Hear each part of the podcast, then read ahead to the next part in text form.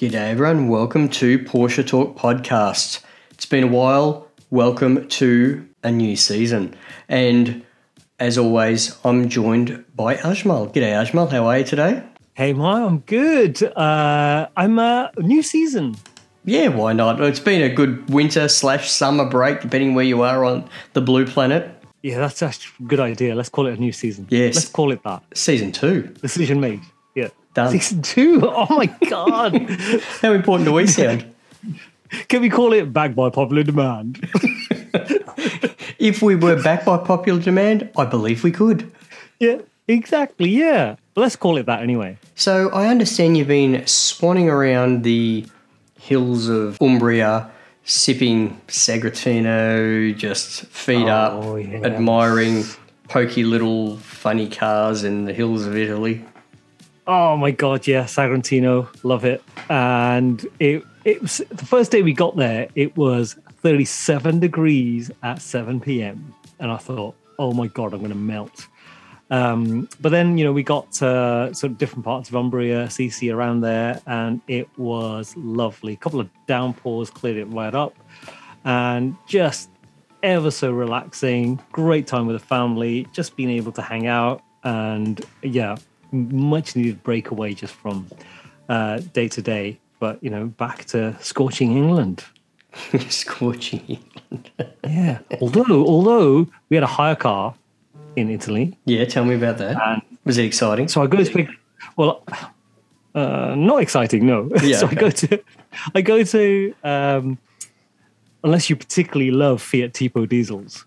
Um, but but when I go to pick up um, the car, and she says, "Are you okay with it being an Italian car?" And I went, "Well, I'm in Italy. I expect it to be an Italian car. Yes, please." so, so, so she gives me a, a, a Tipo, and I have to drive it from the airport to where we're staying by myself. So I get in, and I, went, there's something wrong with the steering. What is up with that? Um, it was the lane assist. It's so aggressive. Is that right? And in a country where the lane marking probably isn't optimal. Yeah, exactly. And I'm like, what is wrong with this car? And it's just, it basically, it's the lane assist. And I couldn't work out how to turn it off. Well- um, so it was really uncomfortable. But, you know, super practical, big boot.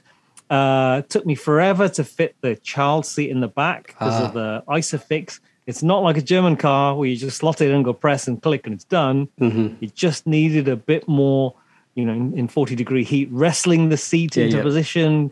And, I'm sure you didn't turn the car on, have the aircon blowing comfortably whilst you were going through this. You were just getting frustrated in the 40 degree heat. Well, I, I was thinking of the planet by not having on with the door open. Got it, got it. You mean to cool the Also, planet that- that needed cooling at that moment in time? Exactly. Also, I'd left Yep. the key in the apartment, Yes, so I couldn't sure. do it anyway. Um, so, so, so I'm wrestling with it. It's like sweat pouring off my face. It's like, ugh! managed to do it. But otherwise, super practical, apart from the fact it didn't have front parking sensors. It did have rear ones. Hmm. So when I hit, so when I hit the car park wall, thinking it's going to tell me when I get close to the wall, it didn't. I realized it didn't have. Is that like that whole? Um, oh, look, I've been fortunate enough to spend plenty of time driving in Italy, and the parking sensors generally are when you can't go forward or back again against something. Yes, the front is like that. The back isn't. The back beeps. It kind of it, it reminds me of the minimum, bare minimum. It reminds me of the old late seventies, early eighties BMW three two three. Right. Do you remember those? I do. And it only had one electric door mirror, which was the passenger one because you couldn't reach that. so the, the driver's side door mirror wasn't electric. Yeah, the yeah. passenger one was. Yeah, yeah, yeah. Sure, sure. you just go, that's actually quite well. I mean, maybe, maybe in future they'll, you know, they'll just lease you those. If you don't have children and you don't have passengers, Well, there's that whole thing coming, especially with BMW at the moment, aren't they? Sort of doing some subscription Yep. service for he- well, we, heated talk, we talked about it, didn't we, last time We did, yeah, yeah, the, yeah. and it's and it just means you know what that's going to lead to jailbroken cars. You know, remember people used to jailbreak their Apple phones Yeah, so they could yeah, install yeah. all sorts of software. I don't know why you do that because it just means you're going to get viruses on your phone and your whole life's on there. But whereas people are going to jailbreak those cars, because what happens if the, the third person 10 years down, it's about recurring revenue. It's about recurring revenue. So they don't want to just sell that car. services mean cash flow. Exactly. They don't want to just sell that down the down the road. Because if you live in somewhere where there's a cold season, a long cold season, and someone buys brand new BMW and it's subscription seat heated seats, then it's going to, you know, 10 years down the line, the fifth owner has it. They have to buy the subscription for the seats, which is a bit shit, really. Yeah, look, I yeah, it is. Anyway, that aside, It's the way of the world. That's enough. That's That enough aside. car talk. Um, I saw through Instagram your Instagram account. For those listeners that haven't yet Mm-hmm. followed Ajmal, it's Flat Cap Driver. The your 912's gone back into storage after what three drives this year? Uh, no, it, no, it was four. Four, drives. drives. Yeah, yeah. it has gone back into storage. That was because I went on holiday and I didn't want to leave it on the driveway. But also on the 912, you know, I fixed the distributor Rotor button. cap, the rotor problem. Uh, turns out my shaft notch is worn. On the 912. On the 912. I didn't want to bring it up during your hype of thinking you solved your problem.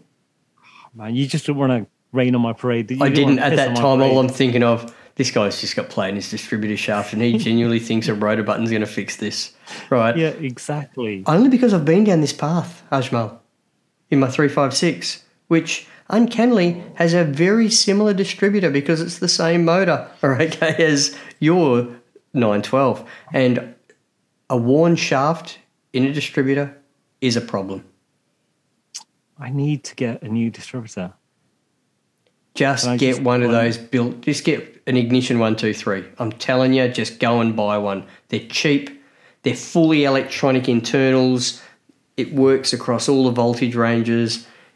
You'll, there's no. It's all. There's nothing inside it you need to worry about.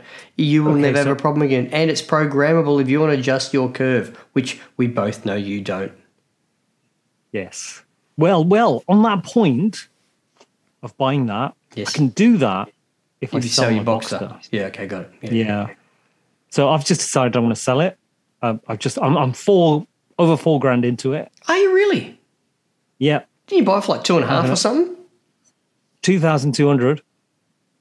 Hmm. Four hundred and fifty quid straight in to get it delivered. Yeah, that, I think that was a bit of a that, that was a bit much, really, wasn't it? In hindsight, Yep. And then like five, maybe six hundred quid, five hundred quid to Jack, so I could drive it home. yeah, yeah, yeah. And then after that, I left it for the winter, obviously, when it went all moldy. Sure. And then another five, six hundred quid, whatever it was, to get no more than that. It's about eight, nine hundred pounds to get all the shocks, the, the brakes, the CV boots, all of that done, and then put it through an MOT. So it's still it not finished, is it? It's not finished. So Still bought chain the- tensions to sort out. I've bought the ten- tensioners. I'm not going to fit them. I just want it sold. So I, I'd take two and a half for it. I would, if I lived in the UK, I'd buy it off you just to maintain the novelty for the podcast. I'm, I'm, if someone wants it for two and a half, they need to contact me, Flat Cap Driver on Instagram. Otherwise, it's just going on eBay or Trader, all of that, and it's going to be gone in no time because it works. It just needs a home mechanic to spend like a weekend on it. Tell and it'll be me, car. Had I sold my Yaris last time we spoke? No, you hadn't. It didn't sell on collecting cars. Well, I actually sold it for more from a wholesaler that approached me out of the blue. Wow! Congratulations. Yeah, so that Was it a sad day, or, or you happy?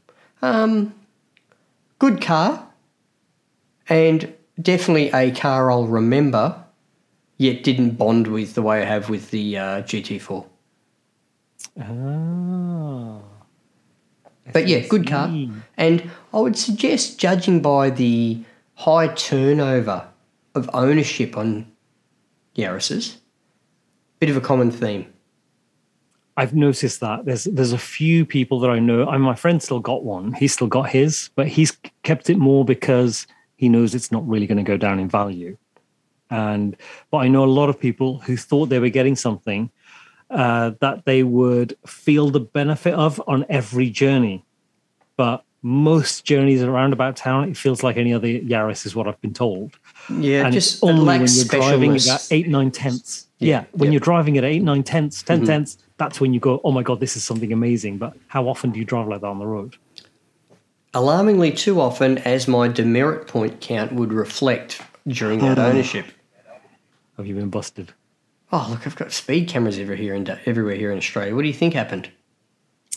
That is true. Even the ones I knew that were, even the ones I knew that were located where they were. Well, Yeah. in Italy, the car tells you there's a speed camera coming up. Okay. Some of them are quite hidden, but the car does confuse you because the dash tells you the speed limit is one thing and the sat nav tells you it's something else. Ah, yeah, that old chestnut. yeah, which is kind of confusing. It is. But it is. um, but I've I've not done a lot. I've on my nine nine six. Um, something drop on the, brake rear left quarter panel on that. What's happened there? uh, what Has it got the belt in the back end or something? No, No, the photo mo- just made it look like you've uh, dropped something on the back left quarter panel or something. Oh no, that's bird shit. That's bird shit. Ah, Yeah, massive bird shit. yeah. The And photo on the bumper Instagram looked like it. You'd, uh, you know, you dropped something like a piece of timber or something on it. No, that's just that's just but It's, it's like a giant pterodactyl flew over Yeah, okay. and got diarrhea diarrhea as it was flying over the car.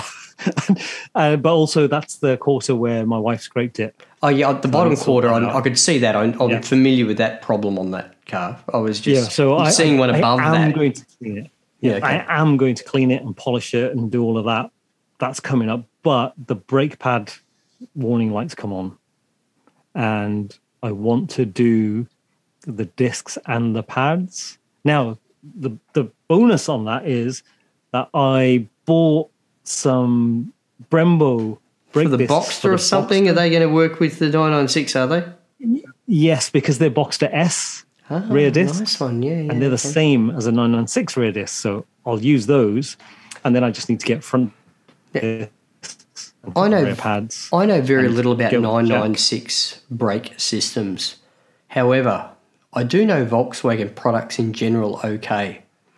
And I would almost suggest that you don't have four brake pads that have brake pad warning triggers on them. I would say only one does, like the front right or the front left does. Yep, yep. Okay. I, I suspect it does. The Therefore, rear, the rear does. your rears rear may not need it. Um, And knowing you being the incredible tight ass and spending on your car, right, that you are, if you don't need to replace those rears, I don't think you're gonna. yeah, but I, I am an incredible tight ass. Um, but seeing as I've got those discs, Oh yes, of are gonna be course, yeah, okay. But if you've got to, but you got to drop another two hundred quid on pads, I think you're gonna back it out, out of it really quickly. Well, the thing is, I do when I I'm al- always surprised by when I drive the Boxster how good the brakes are on it relative to my 996. Yeah, yeah. So I always think, oh, wouldn't it be nice to have those brakes on my 996? So I'll probably do that. But um, but the 996 is I'm, neglecting it so much because I barely drive it, and that brake pad light's been on for a month. Yeah, okay. So It's up there with an So oil light for you, isn't it? No, the oil light didn't come on. I just noticed that it needed oil because uh, it started making a funny noise. Yeah, yeah. Okay. And, uh, yeah, yeah. So yeah, the the box is going to be gone. I'm going to do that, and then I'm going to spend some of that money on just day to day living, and some of it on getting the uh, Yeah, good one. 996 sorted out, so I can nice just enjoy it a bit more. Yeah, can you? So, um, because the last couple of days, because there've been so many people in our house, because families over from Australia, Sure. Germany, all sorts of places. Mm-hmm. Um, the, the car's always full, and when my seven-year-old is the one who sits behind me in the 996, Yep. and, and I have to move the seat forward, obviously, because she's got legs. Uh, and then, and then you've, I'm always sat driving it really uncomfortably. Whereas last night I went to play football, and I went by myself, and it's all through the winding country lanes. It was brilliant. Um, so, but the problem that I have, and, and maybe a listener can help me with this, when it gets warm. Now, the the, the suspension on the 996 doesn't clunk, doesn't do anything. It's quite solid, but when it's hot, it squeaks. Or The suspension creaks. does? It creaks. Yeah, it creaks when it gets hot. The weather is hot. In the winter, joint. it doesn't. I think it's the top mount Okay. on the rear. It's it's only the rear that does Ah, it. okay. You may very So well be it- right. and it and it creaks really loudly that it's like embarrassing. really? Yeah, it's really loud, and it's only when the weather is hot, not in the winter. Hmm. Okay. And it's done that for a while. I did go to Jack and say to him, "Look, can I sort that out?" And he went, "Well, there's nothing actually wrong with the car apart from that noise, is there?" And he went, "Are you sure you want to do that? Because it's going to cost you a few hundred quid." And I went, "Yeah, just leave it. Just leave it. Just leave it." Classic. so we're stuck at that. But in, in one of the things that I wanted to, to to mention was digressing slightly. Tomorrow, I think, is the official release in inverted commas date of the of the GT3 RS. Is that right? It is, but let's come back to that because I've got that on my list of things to talk about. Oh, okay. Okay. I want to continue talking about our cars. Has something happened? Has something happened? Well, two anniversaries occurred. One, it's whilst you're on holidays. One, it's now been two months since I've actually driven my 356. Two months? Yes. I've driven my car four times. So I'm, then? I'm quite devastated about this at the moment. It's over in the storage facility where I keep it, right? Mm. And I saw it on Friday, started it up, but wasn't in. I had I was quite time poor at the time, so I didn't have the opportunity to uh, take for a drive. The um, yeah, so I'm looking forward to getting that out, but the weather's not looking lenient. Like I'm going away this weekend, so the opportunity won't be this weekend. So it'll have to be hopefully the following weekend if the weather allows. The and another anniversary is hang on, drum roll. I released a YouTube video for the first time in three months, Sajma. No. Yes, three months. I couldn't believe it was three months until I was looking at the dates. I was going through my analytics, going, "Oof, yeah, that's no good." Oh my goodness. Yeah, because I, I made a couple of videos live, but I'd filmed them so long ago. Mm-hmm. I I should really do a video. And then you go, hang on, I've filmed two videos that I've done nothing with. So I just put those out. So I need to I need to make a video. But there's another anniversary today. Tell me, It's the the anniversary of the birth of Lara. is it a birthday today? Is it? Yeah, it's her birthday today. so we've got to get her back on because she's Yes. back in LA now. Yep. Uh, so I'm going to contact her. We're going to try and get that organized. Um, but in, um, I need to get my 912 back out Hmm. because the UK headquarters of Porsche is being revamped. I think we've talked about this a couple of times before, and I think they're going to have a few cars on display, and uh, I might just try and force my 912 in there when they're not looking. I like your style.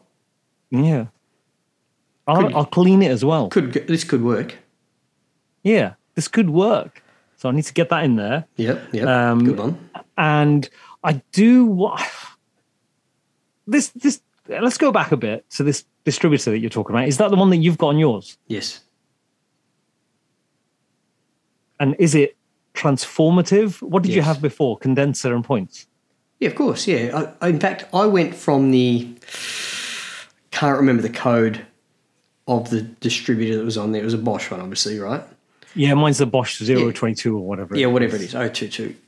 Actually, the 022 is what people upgraded to because it was a common V dub comparable one. It's not the actual Porsche one, which, look, Yep. don't hold me a gun to my head on this, but it might, the original Porsche one for your car might be an 018. Right? I think it could be. I think you're right. The 02 is the upgrade one, and I've got the well, it's no, it's not an ignition, which is upgrade. Great. It's an alternative. Oh, alternative, yeah. Yes, okay. Cheaper alternative. It is a much cheaper alternative than a replacement 018, which they don't make anymore, right? But the 022 is still made through Yep. um, Asian supply channels, okay? The I went from my old wobbly shaft, which had high idle problems. You might understand what I'm talking about here. Sounds and put an 022 in there after reading about the benefits of going to an 022 from Harry Pellow, the maestro. Okay. Oh. I've got all his books and his DVDs. Okay. So if you ever want to know about listeners out there, if you've never heard of Harry Pellow, please Google him. He is known as the maestro when it comes to 356 slash 912 engines. I, Anyway, I, I really thought I thought really thought you were going to say, listeners, if you've never heard of a DVD, it's a disc that used to have videos on no, it. no, think about our demographic, all right? Believe me, Yeah, they've know, heard of a. DVD. the VHS, right? No, in all seriousness. The, um, Betamax. yeah, the, so I've installed that. Better, Mm-hmm. not great. Yeah. Okay? But that was still condensed from points. Yeah, of course, yeah. The 022. Because which- mine's mine's the 022 with electronic component in it with the magnetic. Yeah, we see This- that that is not as I've also I trialed that because the what's the name of the company that makes it? Something well, the one I've got is the Power Spark. It's called Yeah, Power okay, Spark. I had a similar sort of type of thing. It was a Hall effect one. That, anyway, Yep. doesn't work great with six volt, which my three five six is, unlike your oh, nine twelve, which is yes. twelve volt. And as soon as the voltage drops, the whole thing just shoots itself, right? Well, That's an exaggeration, but it's not as good. So I went back to points, and the car ran better.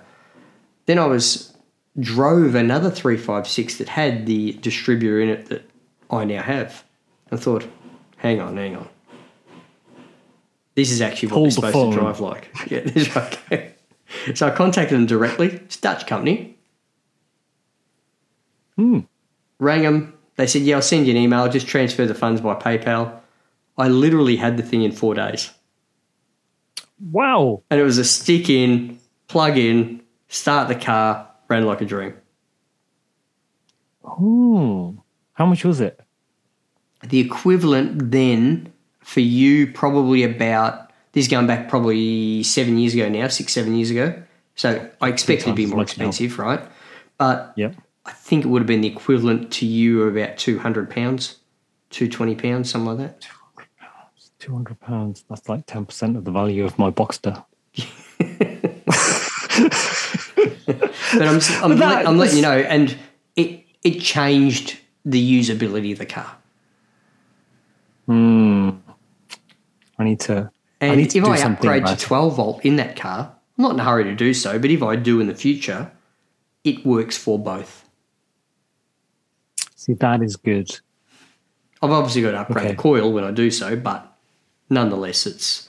In fact, I also got for that dollar figure I gave you, I didn't just get the distributor, I got a new coil, all new leads. What else is there? There's something else they sent me. Anyway, so I got.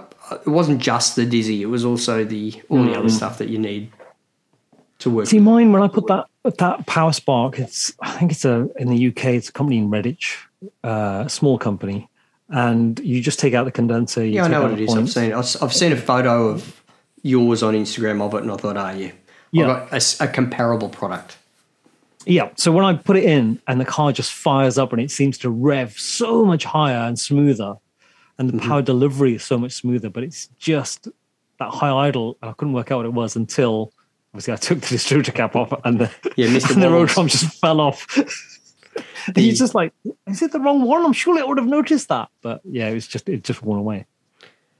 The, the video I released was of a car collection in Sydney by Ron Goodman, who I've had on the podcast before, and he will give us time to come on again. And he yeah, I is did, I did watch that video. 356 guru. Yep. All grey. Yes, loves a grey car. 50 shades of them. Yeah, 50 shades. No, in all seriousness, they're all the same shade. I didn't want to use that um, pun to imply as a, you know, his his livelihood relies on paint and panel that he couldn't get the same shade multiple times. So I didn't want to use that pun. Okay, so one shade, one shade of grey. yes, yes. I mean, they're spectacular. All of them look. oh, amazing, Awesome. Yep. So if anyone hasn't watched it, as is reflected by my absence from YouTube and the lack of views that that video has actually had, it'd be really appreciated if you go to Mark and Cars on YouTube. It's Mark with a C. Now the um, um, yeah, so that video hasn't quite met the expectations of the videos that I released in the past. Well, one of the. Can you still hear me? I can. Um, what I watched your video of the Taycan from about a year Well, that's a long time ago. Yeah, yeah. Yeah. Um, Well, only thanks for watching. because, uh, well, it, it, it popped up and I thought, oh, I haven't seen that one. And it's, there's, there's something I was watching, maybe it's something Ed Bolian or somebody. Okay. Uh, and, and I was talking to my, one of my brothers who just thinks, why would you have a manual car? And I can't get it through to him that it's about enjoying the drive Sure. rather than getting the most maximum amount of the available power. It's just about enjoying it because modern day, obviously, automatics are faster than manuals. Um, and he said something, Ed Bolian said something about where he's driving a Tesla for the first time, or Tesla, as he said it. Yes. Um, and he said these cars are designed by people who don't enjoy driving, or they're designed for people who don't enjoy driving because when he's driving it, it's constantly telling him you're too close to the car in front. The lane assist is constantly helping him. There's pinging that he doesn't know what's happening. And he just, I just want to drive. And he said, All I'm doing is steering. Some of the braking it's doing for me. It's telling me when I'm veering out in and out of the lanes yep, yep. and and I thought, you know what, he's hit the nail on the head with just that statement of they're not made to be enjoying the drive. And then my wife was out late in London the other day, and she caught an Uber back, Right. and it was a Tesla Model Three, Sure. and she said, you know, it was late, and she said, I just really, I felt sick, not because of excess alcohol. uh, she said it was just the way the guy was driving, and people who drive them drive them in a way that they just obviously all the torque is there all the time, and they're accelerating hard up to the speed limit constantly, constantly. And as a passenger, and I've been a passenger in my friends' Model Three, they are they do make you feel sick, and it's I, I did oh no I've, I've broken that rule and I said to Todd I wouldn't talk about Stone City Outlaw. Oh, you I have said I wouldn't talk about EVs did he message you as well? Yeah. he said more talk about Porsches and less about EVs sorry Todd. Um, but it was just it and and it just takes me back to Ed Bolian's point of you know they the number one thing um, isn't the enjoyment of the drive. It's it's about it being a gadget, and it's about it doing all of these other things. But yeah, we've covered the EV thing to death. I think so. I uh, agree. we don't need to. Yeah, we don't need to go back into that. Uh, what else have you got on your list? Oh, hang on. I just want to. Uh, well, firstly, I want to talk about our mates um, Andy and James from Curb and Canyon podcast. Hmm. I've had a bit of a catch up on their podcast. I've been really enjoying them. And Andy, the Aussie, has bought himself a 981 GT4. I did see that. I did hear that. Yes, and I thought, oh my goodness. Now, where does he live in relation to where you are? Oh, he's quite close actually, only about two and a half, three thousand kilometres away. I love how you just say that casually. He's, He's in Melbourne. Three-day drive away. He's in Melbourne. Three-day drive away. so whereas over here we say, "What? I'm not going there. It's a 45-minute drive." Like, oh, it's just down the road. It's like two days in a car.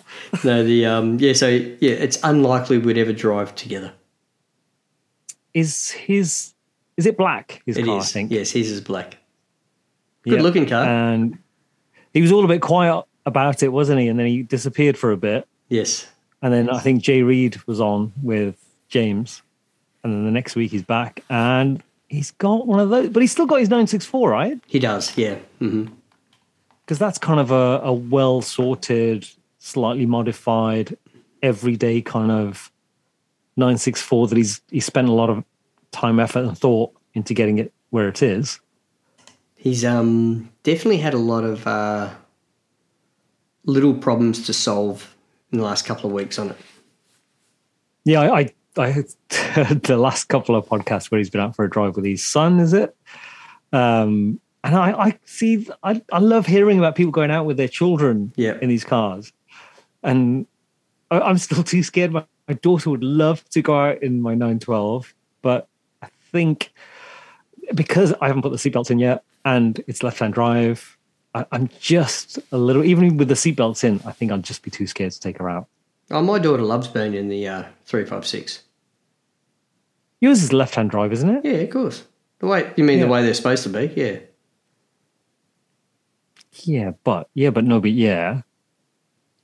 Right-hand drive would be better though. If you Surely. want to compromise, if you like, if you want to, if you want to uh, accelerate a pedal in the wrong place, yeah, for sure, in a wheel arch. I'll be all right with that. Have you I've sat in. Um, Have you ever driven a left-hand drive 911? Uh, no, Oh, they're good. I've not. Well, I've not driven an old right-hand drive 911. Ah, So, so I've sat you in. should go and buy one. if if I had the money, although I do know somebody who goes I feel got like you're using 1970. that as an excuse a lot in this podcast. Oh, I know. It's that, Patreon account. If I set up a Patreon account, I'll, I'll be How many rated. times have I ask you to do it? Yeah, just like you know, I'll probably get three people putting in two pounds fifty a month. A month? Yeah, that's right. That get me a coffee and a biscuit. Maybe no, no biscuit, No biscuit. no biscuit. Co- coffees are now three pounds fifteen. You know, my local coffee shop. really? Yeah, There's a psychological thing here in Australia. I think it's a psychological thing that coffees don't. You've always got to get change from five dollars. Well, before it was, you know, you'd think anything over kind of two pounds fifty was a lot of money. That's equivalent of five bucks, right? In yeah. Whereas over here, it's it's suddenly jumped from something like two pounds fifty to three it's pounds fifteen or because three pounds. they've got a psychological threshold. Five pounds will be your coffee price in our time. Well, it's. I mean, the the hundred pound barrier got broken ages ago to fill up the tank on my car, and now, That's yeah, but you've always had expensive fuel there, right? yeah, yeah, always expensive, but Let's talk about fuel prices for a second globally. Oh god, oh, it's nuts, isn't it? I was reading on Washington Post, I think it was, website, last week or the week before, that in Riyadh, Saudi, Yeah, capital city, place came to a complete standstill. All the courier drivers and truck drivers and everyone went on strike because of the price. because diesel fuel hit 16 cents US a litre. Oh my god! what? Yeah, as soon as it went over 15 cents, they were out. That's it, we're going on strike. The thing I don't understand is 15 somewhere like, like US cents a litre. nuts, isn't it? So, I mean, the thing I don't understand is in Saudi Arabia, why would it go up? Because companies want The same reason it does in the UK price gouging by the seller. The same reason it Oh, does yeah, in Australia. absolutely. It's the sellers that are just jabbing us on the fuel. It's not the government's excise or the cost of refining or any of that sort of stuff. That's cheap as chips. There's more. There's so much oil out there. It's controlled. The prices by the people that jack the stuff out of the ground, doesn't it? Yeah, exactly. OPEC or whatever they're called, you know, working together. But hmm. it's that whole thing of because oil price per barrel hasn't hit anywhere near its previous peak. And when it hit its previous peak, per litre over here, it was less than one pound fifty a litre. Whereas now it's well below that peak per barrel.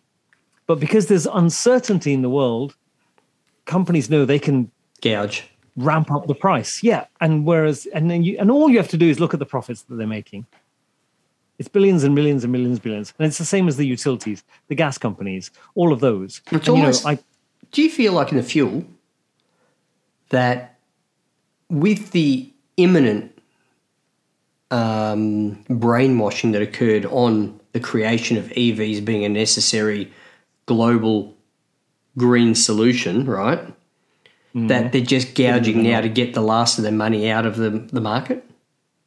I, I think they're just using the uncertainty in the world, As Ukraine, excuse. Russia, whatever. Yeah, because if you look at the utility companies, gas, for example, so so gas, we pay something like I don't know, two hundred and fifty pounds a month for the utilities, right? So Wowza, do you really? That high? For, for Yeah, gas? so summer- Just for gas? Yeah, uh, yeah, for gas. So it's summer here. We only heat our hot water. We don't Sure. cook with it, and obviously You don't use it's hot solar? water. No, uh, we'd have to, but we're in a listed building, so we wouldn't be able to put the panels on the roof. Even if they're out of sight from the public. Uh, even then, yeah. Really? Okay, yeah, Um, sure. the only Okay, thing- carry on. The only thing we might be able to do is when we eventually build a garage, put them on the garage roof. Got it. Okay. Um, so then what happens is um, the companies are saying, well, the price is going up so quick every Oh, month. Yep. And instead of paying the variable £250 a month, you can fix it so you know what you're going to pay every month to £800 a month. Wowza. Now, how how does exactly how does that make sense? And then you're and then over here they're saying, well, obviously inflation is out of control, mainly because of petrol prices and then utility prices. So I'd like to talk about a couple of It isn't, but events coming up. yeah. We've got the tickets for Luftgekühlt 8 were released this week. Oh, are you going? No. It's in Los Angeles. You're a lot closer to it than I am. So if you'd like to go and we could do a live walk and talk podcast, you could walk around the event. That'd be great. Um, if there's any listeners out there who'd want to donate tickets and accommodation, that'd be amazing. So that's No, on the I don't 9th think- of I don't October. think that would be Are you suggesting you won't be able to make it? I'm, I'm just I'm just putting it out there that it's unlikely. Yeah, okay.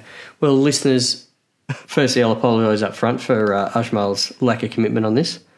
The, however, the organiser of Luftgekühlt 8, Patrick Long, is also introducing Andy Preuninger for the release of the GT3 RS tomorrow, Ooh, interesting. as you mentioned earlier. Yeah, because I've been reading a little bit about what they're saying about, and, I need to read more when the official blurb comes out because everything else that we read is speculation about what it might be. And you know, we've seen the the sneaked out footage of what it will look like, and some of the Well, the actual images got dropped polished this morning. that have come out of what it will look like. Sorry. The images got dropped this morning of the car. Oh yeah, I didn't. I haven't seen those yet. Yeah, okay. So that the finished car is now visible across most, you know, uh, automotive websites and things, and it does look like the sort of car a nine-year-old would design in a Hot Wheels studio. Which, don't get me wrong, deep down we're all nine-year-old boys, so it's pretty exciting. And the spec is implied that it's actually a couple of horsepower lower than a normal GT3. Now, how does that make sense? Well, they think the aero and the chassis Because make it a much better car than the GT3. They don't need the power to do it. I mean, that spoiler on the back. When we thought the original GT3 spoiler was a bit much, Ludicrous, I believe the term. Yeah. I mean, th- th- this one is just. I, I can't. The mind boggles when I look at it, and I think you're exactly right. It reminds me of uh, 80s. You know those spoilers that people used to buy from the local auto factor place, you know, Halfords over here, and stick them on the back of any old car. Yes. It exactly looks like that. Well, if you look closely at the photos that were released this morning, I believe it's either a fully active rear spoiler or it has some sort of like DRS equivalent integrated into it. Because you can see these like active um, shocks or something attached to it up there on the uh, spoiler on the underside. Yeah, it's kind of double, isn't it? It's double at the back. Yeah, yeah, that's right. Yeah. and it looks like it's got some range to move. But I, I, I don't know. I mean, what? It's it just looks like a full on race car, doesn't it? If you put that in a, you know, in uh some kind of Martini or Rothman's livery, that that's just a race car. And look, that's why people are buying it. And but look, the 991 GT3 RS was the same though. It looked True, as but- in its time it looked as silly. Right now it looks very tame in comparison, right? Yeah, because if you look at it, how bulbous this one is on the front uh, front wings, the, the the excessive aero that it's got on the front lower part, and you just think it, that would look quite silly if it was going down the road. And these these this is the kind of car that's going to end up in someone's collection, and it'll be for sale in ten years with you know twenty miles on the clock. I thought the same thing. disappointing. However, 991 GT3 RSs, a lot of them get used here in Perth. Like they're, they're regularly at the track sessions that the Porsche Club hosts because you know I've been to quite a few of them, and they're often at drive events or social events, that type of thing. So they're not as rarely seen here as I would have thought they would be.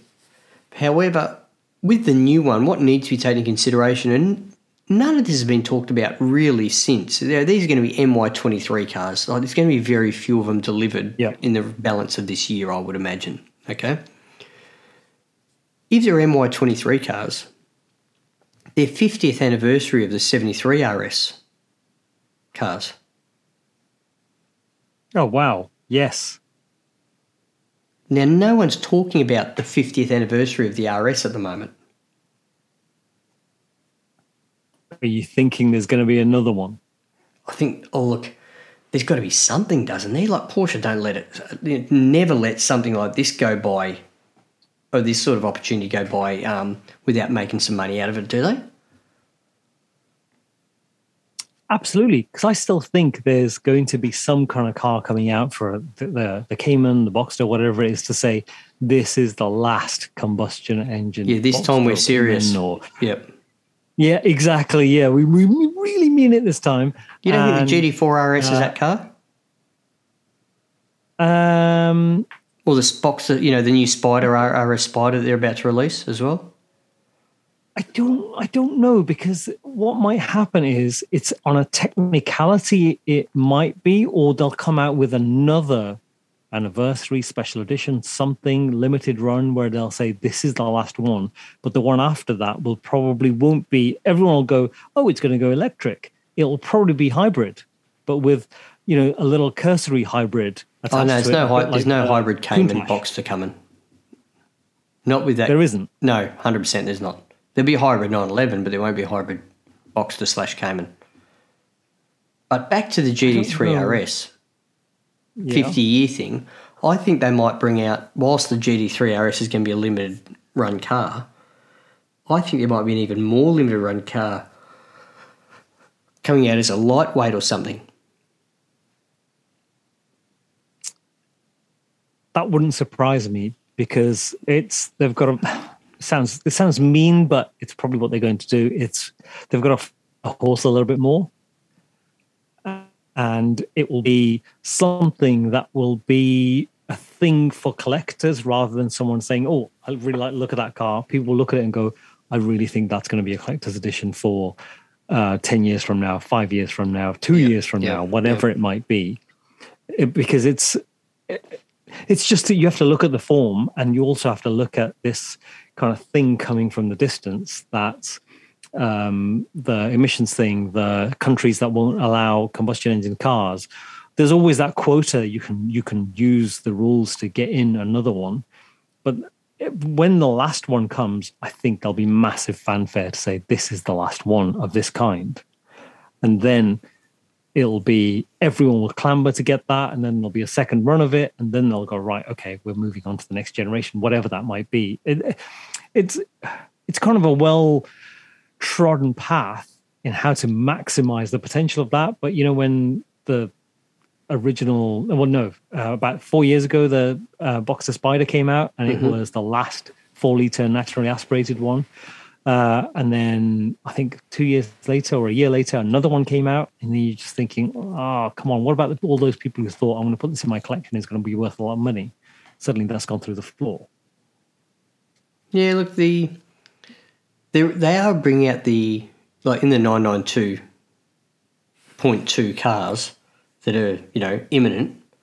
They've got the ST, which is going to be a motorsport division car, so that's coming down the chute, which is really going to be the GT3 touring that everyone really wanted, not the GT3 that we call touring and put them in, you know, and still keep the same car without a wing. So a proper touring car, I believe. yeah. Um, there is still the Safari car that's imminent, the 992 Safari, 911 Safari, or whatever they're going to call it. You know, the, the jacked up one. So there's still plenty of 911 variants due within this 992 body shape, which is now what four years old. So the 992.2 car is any day now, going on history. Yep. What is very interesting is the number of 991 GT3 RSs that are suddenly getting dumped on the market here in Australia with the imminent re- arrival of the, G- the 992 GT3 RS. Does that mean that because what generally happens is when a new model comes out, the older one takes a little hit on the value, Sure. and I think, but but it's but it's a little, and, it, and that you get a bounce back off that because The- it's it's a market resetting. Yeah, right so now is not the dip of yes. that car. The dip of that car was about two years ago, two and a half years ago. Like to give you an idea, there's one Yeah. for sale at the Porsche Centre now on consignment. I think it's about four twenty nine Australian, right? But those Wow. cars I've seen as low as two eighty in the last three to four years. So they could take a pretty hard hit now, even if it's like 15, 20%, and still be ahead of if you bought at the dip.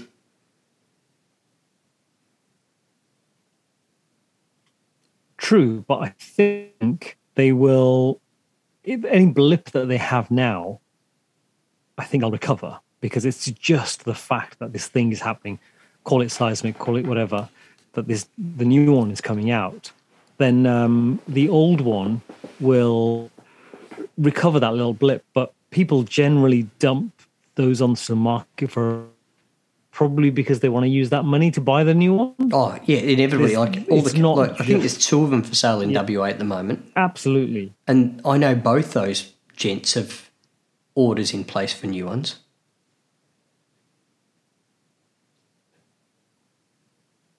So it's just to fund, you know, into Oh. those cars. And the new one here Yeah, is so going to be top I'm- dollar. Like, it's going to be over half I a million that's dollars what, here. and and I'm surprised by how many. Two is quite a lot in such a small area. Well, we have, look, we have a high percentage of Porsche cars for our population here.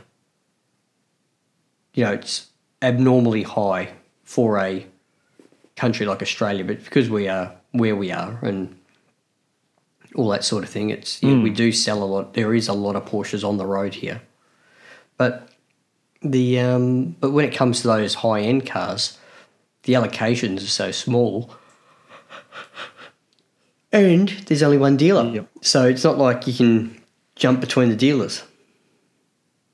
You're you're, cutting out quite a lot. Oh, I'm sorry to hear it.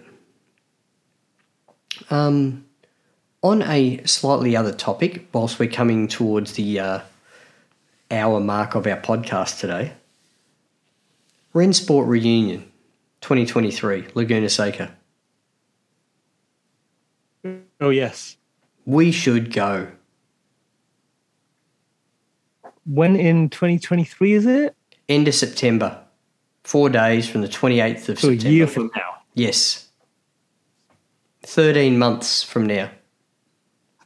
So you, t- 13 months for me to get that money together, Well, so I could. aside from the flight, unless we can't get Emirates to sponsor this podcast, right? Or someone equivalent. There is that. You know what we should do is we should f- both fly into New York and buy a completely flogged Porsche of some sort, like a 944 or a absolutely flogged Cayman or something, and drive it to Laguna Seca for Rennsport Yeah, but we want to get there, right? and document the trip. that is true. That is true. So you mean buy it online Yep, first? Yep, hundred percent. Go Contact- straight from the airport, collect it, Yep. and go. I'll be up for. I'll be. I'll be up for that. We could cannonball it. See how quick we get there. That is that is true. Yes, I'll have to go through security and get probed. Obviously, Yeah, that's right. Well, either that or borrow someone else's passport for Christ's sake. yeah. I don't. I don't know if I want to do that because that you know can only lead to more bad things. Well, okay. the six hours after you've passed through customs, right? yeah. Okay. we go. we go pick up Yeah, the car. exactly. Exactly. So that would be that would be crazy, wouldn't it? But we've wonder- got 13 wonder months to get how- our poo in a pile. Yeah, I wonder how much the cheapest Porsche is over there, and what it is. If you just went, I don't care what it is. It Yeah, just needs to be cheap and it What's needs to work. the um? What's the US thing that goes across all the car websites that all the oh, Auto, YouTube- Auto Tempest. Auto Tempest, that's it. We could use them. So we need it in the New York, New Jersey area, area obviously. Yeah, And and we could uh, get them to sponsor us. we could get them to sponsor us. But like you That said, we do want to get there. You do want to get there. You do want to get there, yeah. Because I because I've thought about that. Because when um, we went over to Italy, and I said to my wife, "How do you feel about us just going over there and buying a car, using it to get around, and then I will drive it home?" And she said, Because you need another car like that. Exactly. Um, and I don't think she'd be up for driving around in a 1980s Fiat Panda 4x4. Because that would be Well, sorry, not with the same enthusiasm that you would. Exactly, exactly. I think that would be the way I would have done it, but not with my family in tow. Because you don't want to break down in the middle of nowhere where Yep. you don't speak the language. Or you do, you just speak your version of the language that they don't understand. Exactly, exactly. Although I was pleased because someone thought I was an Italian footballer at a restaurant that we went to. and that, you know, someone comes over, he was, he was Dutch, and he came over and said, Oh, so you're, uh, who was it that he thought I was? Ambrosini, who used to play for AC Milan. Okay. And you know, when you, he, he said, Oh, so you're Ambrosini? And I went, What, footballer? And then as soon as I spoke, obviously he knew I wasn't Italian. so we had a brief chat. And Yeah. then when I said, I said to my wife, I don't look anything like him. And she went, He was completely convinced that it was you. I, I don't look anything like him. People go and look him up. I look nothing like that guy. I'm way better looking. oh my goodness. So back to our uh, back to our venture across the states. Yes. So this let's let's assume it's happening. So you'd buy it. It's in so it, it's it's a small area that we'd be looking, right? What are you talking Because about? you'd be looking What's in the New York from? area. Yeah, yeah, New York, New Jersey area, right? Yeah, unless you we contacted somebody we knew over there who would get it maybe a bit further afield and get it delivered, maybe even to the airport. But then I don't know how would it be driving through New York. Oh, who cares? The what what I what I look. We've got thirteen months to think about it. Listeners, come to us. What do you think we should do? This sounds like a bit of an adventure that I think the uh, flat cap driver and Mark and Cars should collaborate with and document as a daily vlog chaos debacle trip to Rennsport reunion. That is true. Now, I have I have said before that I uh, just to confirm I don't look good in chains or orange jumpsuits. yeah, I don't think we, I don't think we'll get arrested ex- unless you can get done for stupidity. Yeah, there's that, but there's also uh, just you know getting through customs. I've got the wrong type of name. Oh, Maybe I could just get. You, you don't think that's Italian. easing up a bit? When was the last time you were in the States? Uh, 2012. Yeah, look, mate, that's 10 years ago.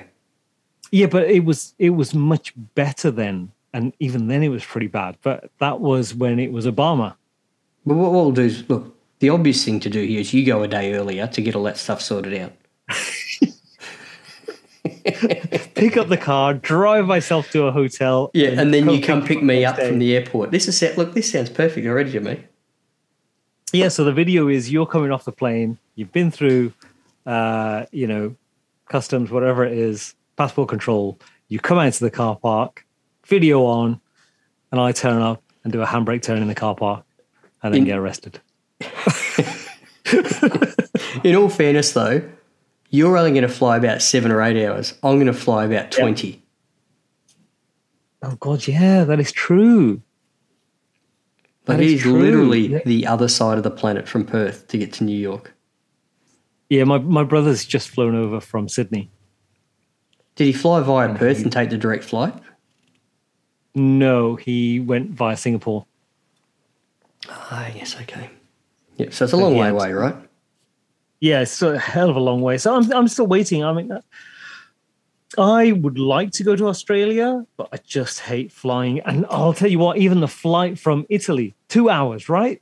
Hmm. The- and flew from Perugia, and the takeoff was horrific. And I'm sat there with my eyes closed, thinking I'm going to be sick because the plane's going up and down, up and down. And you know when you the plane feels like it's dropped a little bit in the air Yes. That happened and i thought oh my god my stomach is up in my throat. And uh and my girls are there giggling away thinking oh my god this is amazing. And i'm there with my eyes closed thinking oh, kill me now. I I've got- hate flying. So i'm waiting for elon musk. I've got a horror Elon Musk. is story for you that I've got to share, knowing that you feel like this. oh god. Two weeks ago, I was over and flying over to Sydney, and the weather was terrible leaving Perth. I'm talking cyclonic, would be the only way to describe it, or torrential, or whatever you want to use to describe a weather front that was coming through that was horrific. And as we're leaving for the first 45 minutes, I would suggest that at minimum half of a full aircraft were throwing up into paper bags. oh my god that really does sound horrific Yeah, I knew you think it was horrific. And then we and then we've got to sit on that plane for another three and a half hours to get to where we're going. Oh my god! Because for me, that was it. That was horrible, and for I can't. I don't recover straight away, so I'm sat on that flight feeling a bit rubbish. Um, So you didn't have ten Uh, beers? I, I didn't know I because I had to drive when I got the other end, because for the same reason I get motion sickness. Yep. So I can't do directions and things like that. So uh, when we go take a long drive, So if we're going across America, you, what are you saying? You want to be behind the wheel most of the time? I, oh your God, yeah, that is true. I'd have to be behind the wheel. If you're in America, a lot of the roads are dead straight, so it's not a problem. Oh no, we'd have to do the tourist thing. We're gonna go and see all the things you go to America for. We're gonna go and drive Tail of the Dragon. And I want to see Indianapolis. You know, Do you reckon they'll let, they'll let us on? we've got to we've got to drive it on Daytona Beach, so we're going to take the tourist route to get there.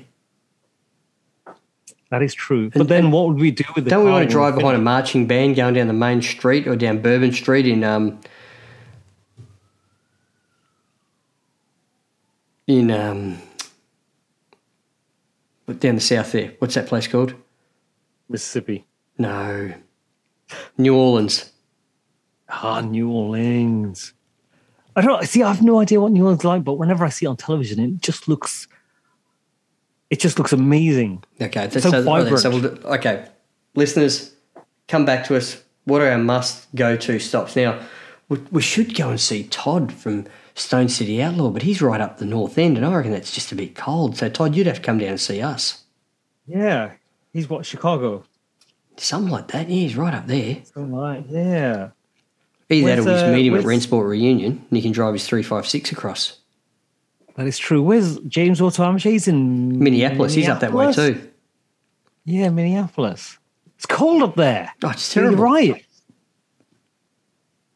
Yeah, why, why would you be there? I have no idea.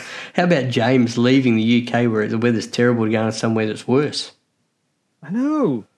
He obviously did that for a girl. What do you think? Yeah, of course he did. We'll ask him. We'll ask him. When when we cross the streams, we'll we'll ask them. I think we should leave it at that. So the plans are 13 months. We'll make it happen. How long do you think we'll need? A week to drive across? 10 days? Uh, how many how many miles? Maybe a two week trip?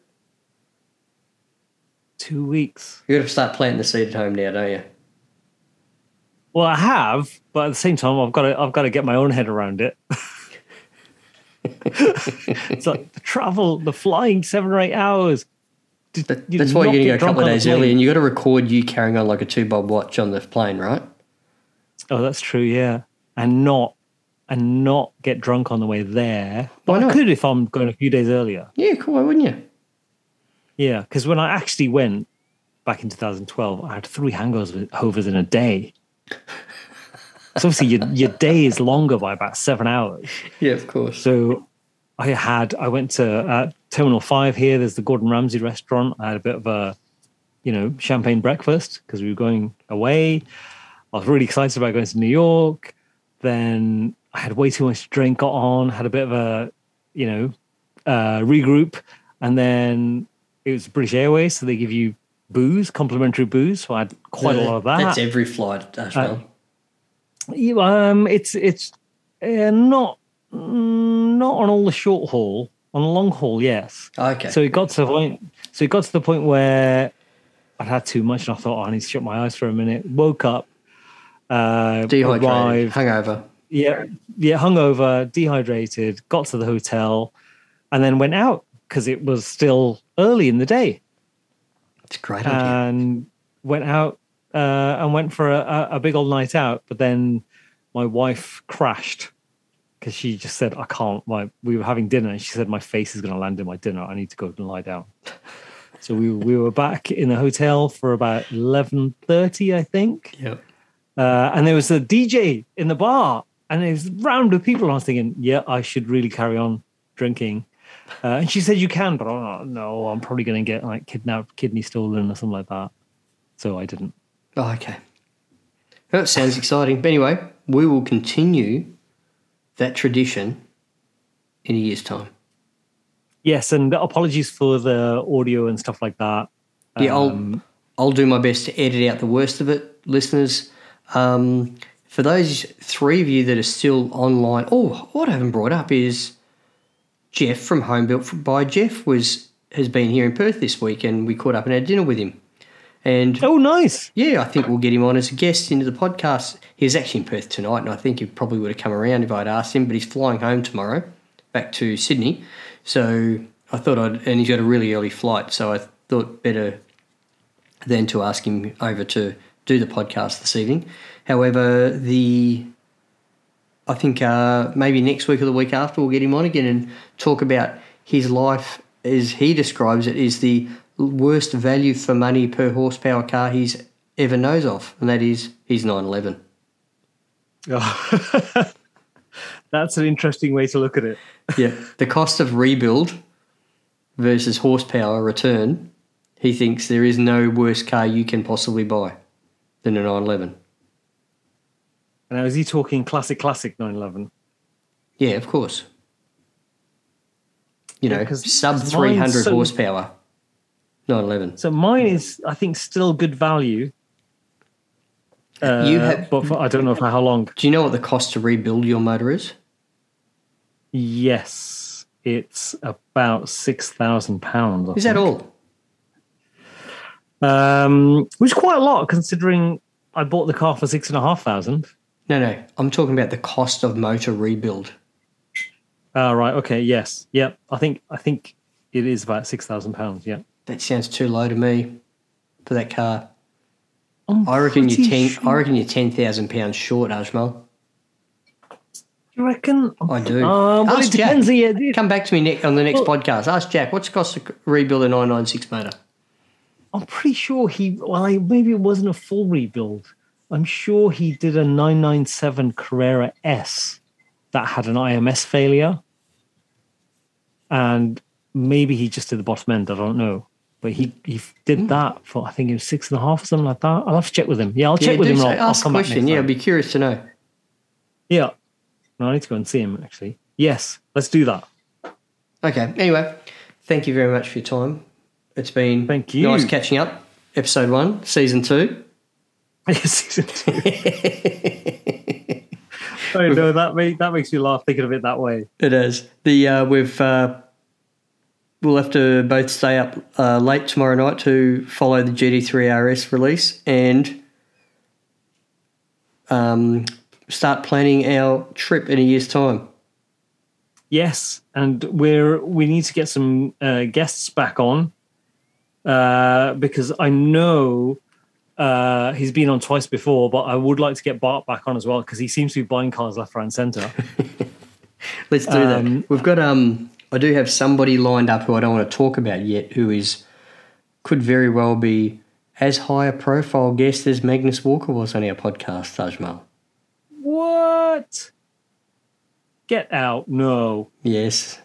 But we've just got to wait till Car Week, which is on right now, is over. And he's uh, suggested he'll, mean he'll Tom come on, if not next week, the week after. I'm trying to tee up at the moment. Nice. That sounds amazing. Yes. Is it Tom Cruise? I don't associate him with the Porsche brand. More Kelly McGillis, I think, Porsche. Right, we need to get Kelly McGillis on. What else could you be doing?